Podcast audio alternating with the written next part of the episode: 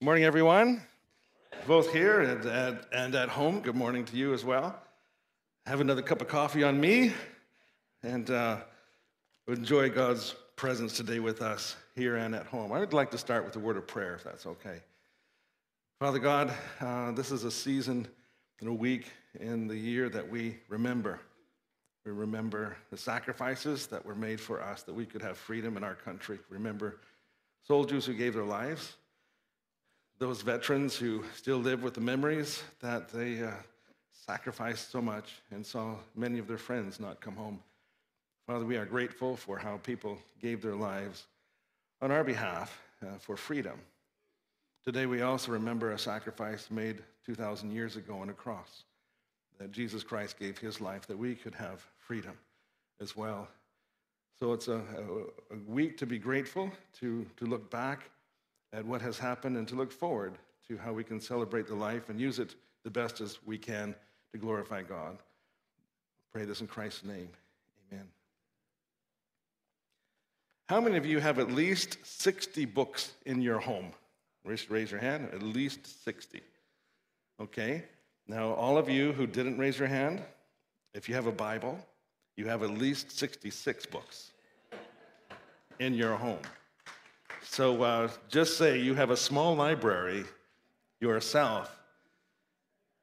Our home, we have so many books that uh, we actually have a, a, library, one of the rooms in our homes with just, just books in there. And then I've got my own library here. But I, I'm looking at the uncommon scriptures today. I'm looking at how God's word is, it stands alone in all of the world, in all of history is a unique book. This book was written over 1,500 years by some 40 different authors. And they were, these authors were not just guys sitting back getting royalties for their books. These were kings and soldiers and farmers and fishermen, tax collectors, doctors, missionaries, soldiers, prophets, shepherds. These were people that God came to and inspired what they were to write on his behalf. So they weren't really words or books written by men so much as they were God speaking through people to tell us what was on his heart. There are historical books and poetry and prophet, prophecy, that kind of a thing. It's fascinating that throughout all of these 1,500 years of writing and, the, and the, uh, all the decades and centuries of recopying and copying God's word, how c- completely consistent it is from the beginning to the end. How all the books kind of tell the same story. How they're all variations on a theme of God's love for his people. And Frankly, when I look at the Old Testament, I would, if I was a Hebrew, I would have trashed several of the books because they may, may make cause people look pretty bad. Uh, you know, uh, let's just leave off the books that talk about our rebellion and the exile into Babylon and those kind of things. They don't really paint us in a very good light, but they were God's word. And so all these books are included together. It's interesting, this book also, the Bible, is uh, claimed by, parts of it at least, claimed by three world uh, religions Islam, Judaism, and Christianity. And uh, there's uh, 66 books, 39 in the Old Testament, 27 in the New Testament. And I want to just look just briefly at how it was put together for those of you who don't know, and for those of you that do, this is review. But in the Old Testament, the Hebrew people decided that these 39 books would comprise their Torah. Each of these books were written in Hebrew, and uh, they, they, they, they, they all believed they were bona fide prophets of God that wrote them, or Moses, the first five books of the Bible, the Pentateuch, and King David, Psalms, uh, King Solomon, uh, Proverbs, and Ecclesiastes, and so on. They knew these people. They're part of their lineage and part of their history that wrote these books. And in the New Testament, the, the requirement for being included into the New Testament was that it had to be from an eyewitness of Jesus. So the 27 books were either eyewitness accounts or written from eyewitness accounts. Um, and, and several disciples and apostles wrote these books. So we can, we can be rest assured that books that were just randomly put together uh, weren't thrown into this. In fact, it was, it was a, a, a group of, um, of religious leaders, the bishops of all of the different Christian groups that were around in AD 397 came together at the Council of Carthage and said, Enough is enough. Let's decide which books get into the Bible. And so they chose these 66 books. Now, there's a, a group of books, I'll just say, called the Apocrypha. Uh, and they're, they're disputed books. We don't have them in our Bible. But uh, Roman Catholic and Orthodox people include the Apocrypha into their Bibles. And they do have some historical value and some poetic value, but in my view, they're inconsistent with the other 66 books of the Bible. In fact, uh, they were written, they called into the, in, during the intertestamental period, meaning they, after the Old Testament and before the New Testament. And some of the authors are actually disputed. So if you were a struggling author, you wanted to write a book, but you knew you would never get published, you could put someone's famous name on the book. This was written by the disciple Thomas, and you can get your book accepted by lots of people because you put someone else's famous name. And that's, that's what they call it. this is another long word I learned in, in seminary 100 years ago, pseudepigrapha. It means those books that were written with the wrong people's names listed as the author. We don't know who wrote them, but they're purported to be uh, holy and scriptural. But so the Council of Carthage says enough playing around. Let's go ahead and fix the number of books. We call that the canon. Um, not a, a, military weapon, but a canon is a, a, body of work that has consisted the core books of the Bible and no more. And so um, Josh McDowell, he, he says this of the Bible. He says the Old Testament is the preparation. The Gospels are the manifestation. The book of Acts is the propagation. The epistles give the explanation. And the book of Revelation is the consummation. It all works together to bring us the story of God's love for us. So the first testament, it was divided into two testaments. The, the, we call it the old one and the new one. And they both had purposes for being written. And they together they form a unified book of what we call the Bible, Holy Scriptures. The uh, Old Testament set up basically the need for the New Testament. It brought a foundation of uh, a sacrificial system, how to get right with God, a temple worship, uh, altars, uh, burning sacrifices, and all of these things were drawing our view to the New Testament when Christ would come and become the ultimate sacrifice. There's covenants that were established in the beginning of the uh, Old Testament. All throughout the scriptures, there were covenants. In the Garden of Eden was a covenant. There was a covenant with Adam with Noah, with Abraham, with Moses. There's a land covenant, a Davidic covenant, and then finally in the New Testament, a new covenant was established. And so, all throughout the years, you know, a lot of times the church would, would keep the Bible pretty close and go, uh, mine. They didn't want the people to have, actually have it because the church needed the control and the power, it seems like. But a guy named John Wycliffe in 1382 decided, no, it's for everybody. This book wasn't written for pastors and priests and bishops. This book was written for every person. They should have access to God's word in a language that they can understand, not Latin. They had in the church back in the early days, they would speak Latin, and that's where we have a lot of misunderstandings about what the Bible was actually saying. 1382, John Wycliffe took the Bible from Latin, translated it into English, and um, about uh, 200 years later, a guy named William Tyndale decided, you know, Latin was nice, but let's go back to the original Greek and Hebrew and translate this book so that we can understand it from the original languages. And for his work, he got burned at the stake because they didn't want the Bible in the common person's hands. And then they decided, the religious leaders of the day decided, you know what? We don't really like what uh, John Wycliffe did, so let's dig him up and burn him too, just to make a statement. Well, it was too late. The Bible was out. People had it. Uh, they were hiding copies of it in their houses because they wanted to see what God said for themselves. The first authorized Bible in English, who knows who did the first authorized Bible in 1539? A lot of people think King James, it was actually Henry VIII. And 100 years later, James I had an authorized version in 1611. So you know, eh, the Bible in itself, a lot of people think it's just a mystery. Like, what's the point? Like, you, you read it, you don't understand it. And they, they, people have said over the years, it's, it's so harsh. There's so much blood in the Old Testament. Like, how, do you, how can you read that? I just stay with the New Testament because it's a lot nicer. You know, it's about love and grace and hope. Old Testament has got so much uh, stuff I can't explain. Or it's just so confusing. Who begat who begat who begat who? Like, what's going on in this book? And they just kind of shut it down and think it's un, not understandable. And sometimes it's just left on the shelf for, for a very long time. Some people say, I read the New Testament because that's where all the good parts are. that's the parts that I can understand. And it talks about Jesus, right? That's what's important.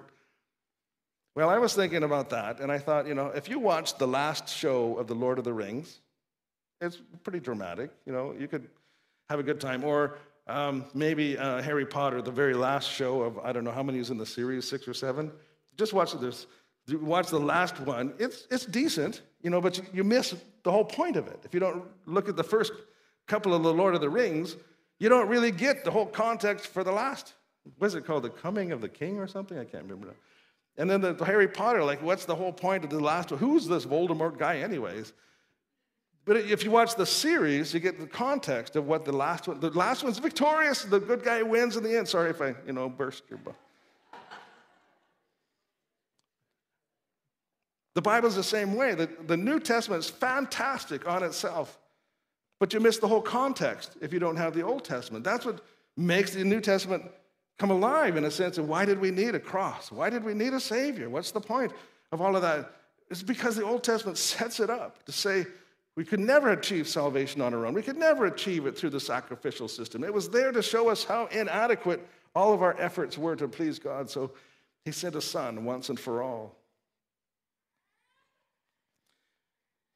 The Old Testament is the explanation for the New Testament. It's the demonstration for why we need a New Testament. A New Testament. It's a continuation of God's efforts to redeem mankind despite our constant rebellious efforts. We're really not that much different than the Hebrew people in the wilderness. We, we still like to do things our own way. We see story after story after story throughout the Old Testament that says, yeah, that's you. that's what you're like. We keep running away from God like, no, like uh, uh, Jonah does. We, we, we want to do rebellious things like God's people and find ourselves in bondage to things that we should never have got trapped into, just like the Hebrew people. A story of God's love redeeming people. A lot of people think that the Bible is just fairy tales made up by a bunch of random people, full of contradictions and inconsistencies and errors. How many of you have heard that over the years? Yeah, like, what is the Bible anyway? It's just, you know, random stuff. It doesn't, uh, you know, as, it's just not true. It's not full of inconsistencies or full of errors or full of contradictions that are all reasonably explained away, but it was perfectly consistent for what it was written for. It, it doesn't just contain truths or good principles to live your life by, it contains the, the, the living word of God Himself. You walk into God's presence when you open up His word. He wants to speak to you through His word. It's in complete agreement with itself for the purpose for which it was it wasn't written as a science textbook or a geography manual. And archaeologists continue to dig up towns and villages and places that the Bible has talked about for thousands of years. It's like, oh, I guess the Bible was right. Well, duh. Yeah, yeah, of course it was right. You're just, you're just realizing that now? The bottom line is that these books were not the words of men. They're words of God written by men. And that's what sets the Bible apart. It wasn't just a vision that some guy had, wrote down a story. 40 authors, 1,500 years. It's incredibly consistent. All throughout all of these books, written in three languages, uh, describing events on three different continents. 2 Peter 2, 1, 2 21 says, The prophecy, word of God, came not in old time by the will of man, but holy men of God spoke as they were moved by the Holy Spirit. Josh McDowell says over 2,000 times in the Old Testament alone, there are phrases like, and God spoke to Moses, or the word of the Lord came unto Jonah, or God said. The Bible claims to be the record of the words of God. I think it's pretty important to know what God actually says not just in the past, all these fun stories that we can read and accounts of God working with his people. But what does it say for now, today? What does it say for the future? The Bible's not done. The Bible has predicted what's coming. It's our, it's our roadmap into the future, not just the stories from the past. If we don't get a hold of the Bible now and understand what it's saying, how will we know what to expect? So, why is the Bible so uncommon? Well, for all of those reasons and a few more. Let me just say four things. First of all, the Bible is alive. It's not words on a page. This book is, the Bible says itself, it just says that in the beginning was the Word. The Word was with God, the Word was God. The beginning, before anything was created, was the Word of God. We get the actual written version of the Word of God, but the Word of God is not contained all in here. The Word of God is alive. The Word became flesh and dwelt among us in John 1:14. The word of God is living and active in Hebrews 4:12, sharper than any two-edged sword, piercing unto dividing the soul and the spirit, joints from the marrow. It's able to judge the thoughts and intentions of the heart. The word of God is this is a living book.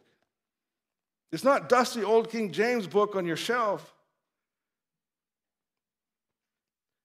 The other thing I realize is that you can't read the Bible the same way every time. You get a new understanding every time you read it. It, it, it's like it, it, what? It applies to me today? I read that verse 10 years ago and it meant something different. Well, God is adapting His word to your life and your situation. Every time you read it, He's talking to you. Secondly, this book is timeless. It's uncommon because it's timeless, it's because it, it it's given comfort and direction and a way to get to God for 200 generations. And still, for the next number of generations until Christ comes back, it is applicable and helpful for, for direction, for purpose, for meaning, for answers to life. It doesn't give a road, it, it gives a roadmap to where we're headed. And in the beginning, it says, was the Word. Disciple John tells us before anything existed, God was way at the beginning with His Word. And, and when everything is done, He's there too. The Word of God is going to be consistently active and alive forever with us. In Revelation chapter 19, John says, The heaven was open, and this is with the coming of Christ. A white horse came, and he who was seated on it was named certain and true, and he is judging and making war in righteousness. And his eyes are a flame of fire, the crowns are on his head, and he has a name in writing of which no man has knowledge but himself.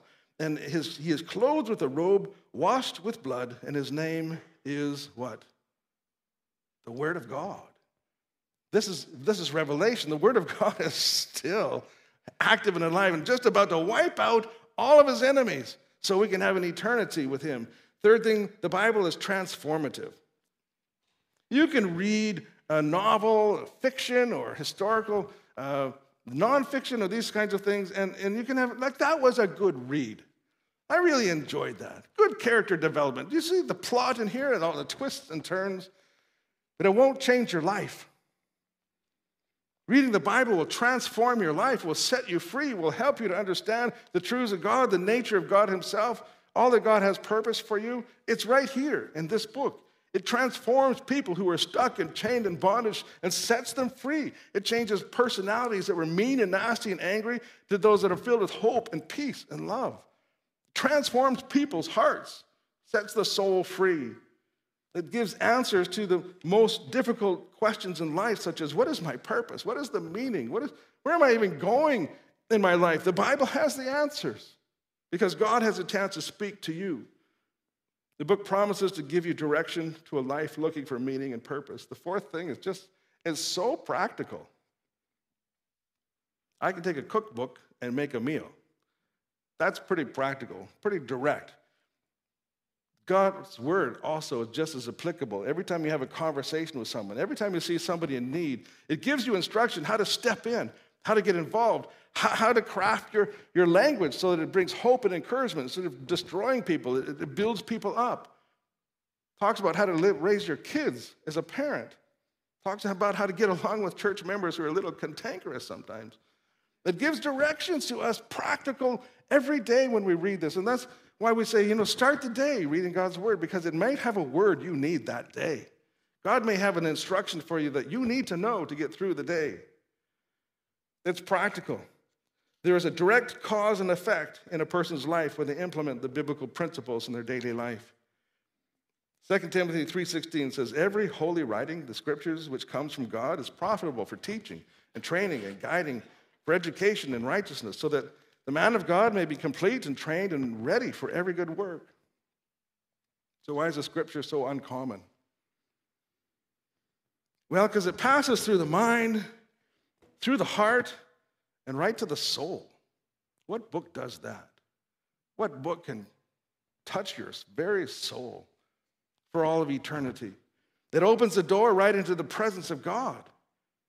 It allows, you, allows God to speak directly to every person who seeks after Him. The Word of God is alive, it's powerful, it's dynamic, it's pure truth, and it's a gateway to the divine. Let me just give you one last illustration. I, I share this one once in a while with people, but I, I was in a very desperate situation when I was in seminary. I was a part time youth and a worship leader in a church. And the deacons in the church decided that they were going to fire the pastor. They had been trying to fire him for a long time. There was a bit of division and unrest in this church down in Texas. Uh, they had a history. I think they had fired 80 pastors in the history of their church. So this was going to be 81. And so I got a call, and uh, the pastor says, Tom, pray for me. The deacons are meeting next door. Um, they're probably going to come fire me again. And, and, so I cried out to God, what, what's going on? Uh, and like, how, how can this be? There's so much division, unrest. And then the scripture verse popped into my head. I didn't even know what it was. It was like Second Chronicles something or other. And I, so I went and I looked it up, and it was like word for word the answer to my question that I, I asked God. I said, oh, that's, that's incredible.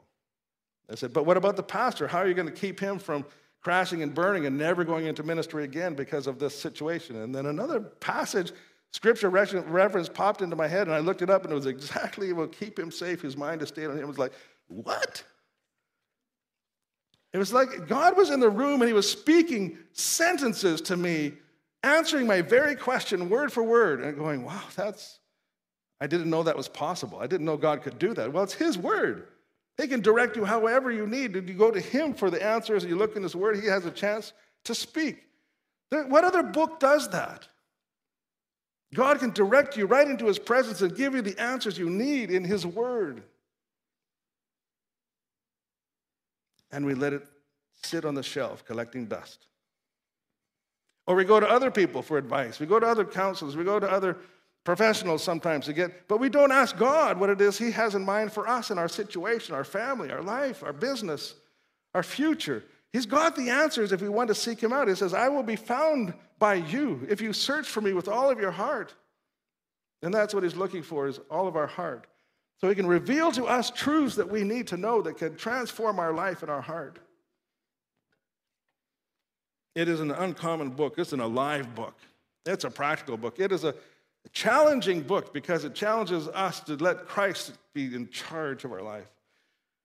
Today, we do uh, have a time to commemorate Christ's death on the cross, foretold in the Old Testament, accomplished in the New Testament, and today we are recipients of this act of unselfishness, act of sacrifice. We get to honor the author and perfecter of our salvation today. And we read about it in the scriptures. Jesus himself was spending time with his disciples. It was a Passover time, it was a feast, it was a celebration, but he was sad. He knew that in, a, in, in a, a few hours he was going to be arrested and he was going to be thrown into jail. He was going to be mocked and beaten and whipped for us, so we didn't have to be. The Bible tells us that on the night he was betrayed, the very night his own disciples were going to hand him over to his enemies. As was foretold in the Old Testament, Jesus said in Luke chapter 22, verse 14, When the hour had come, Jesus sat down, and the 12 apostles were with him. And he said to them, With fervent desire, I have desired to eat this Passover with you before I suffer. For I say to you, I will no longer eat of it until it is fulfilled in the kingdom of God. And then he took the cup, And he gave thanks. And he said, Take this and divide it amongst yourselves. For I say to you, I will not drink of the fruit of the vine until the kingdom of God comes.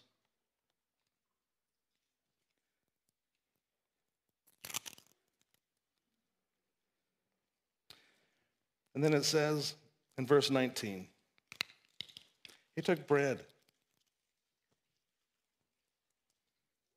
and he broke it. I don't know what's going through his mind at that moment when he's breaking the bread, envisioning what might happen to him in the next few days on a cross. But he said, Take this. It's my body, which is given for you. And do this in remembrance of me. The living word gave his life for us. Would you break your wafer and do this in remembrance of Christ together?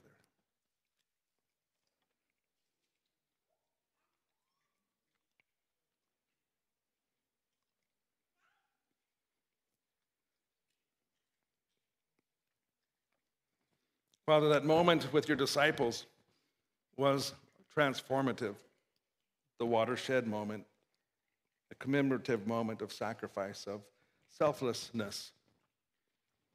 The reason you came to give your life as a ransom for many. You knew it was going to happen from even before the world was created. You knew that we would be sinful and rebellious people, deserving death, but you gave an opportunity for us to have life. If we would yet put our trust in you and believe in you. Thank you, Father, for the sacrifice of your Son. Jesus, thank you for loving us so much that you would be willing to pay the ultimate price.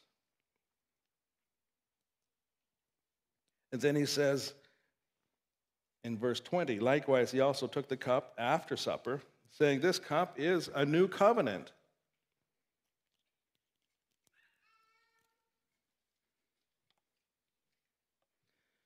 In my blood, which is shed for you.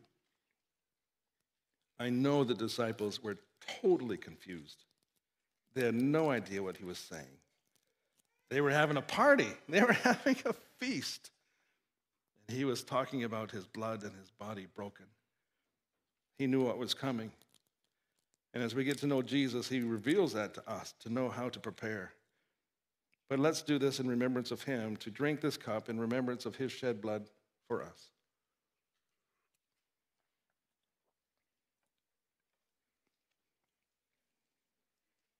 Thank you, Jesus, for your blood shed for us, that the very life blood would drain from you on the cross, and that you would slowly sink into a time of confusion and despair, thinking that you had become sin. One who knew no sin would now become our sin, and that you would become separated from your Father for a time in hell, and that when that time was up, when the three days were up, that you would be resurrected to a life to live in victory over all of your enemies. May we be faithful to you, uh, Jesus, as we live our life, to honor your calling upon us. Let us be your ambassadors of hope to a world in despair. I pray this in Christ's name. Amen.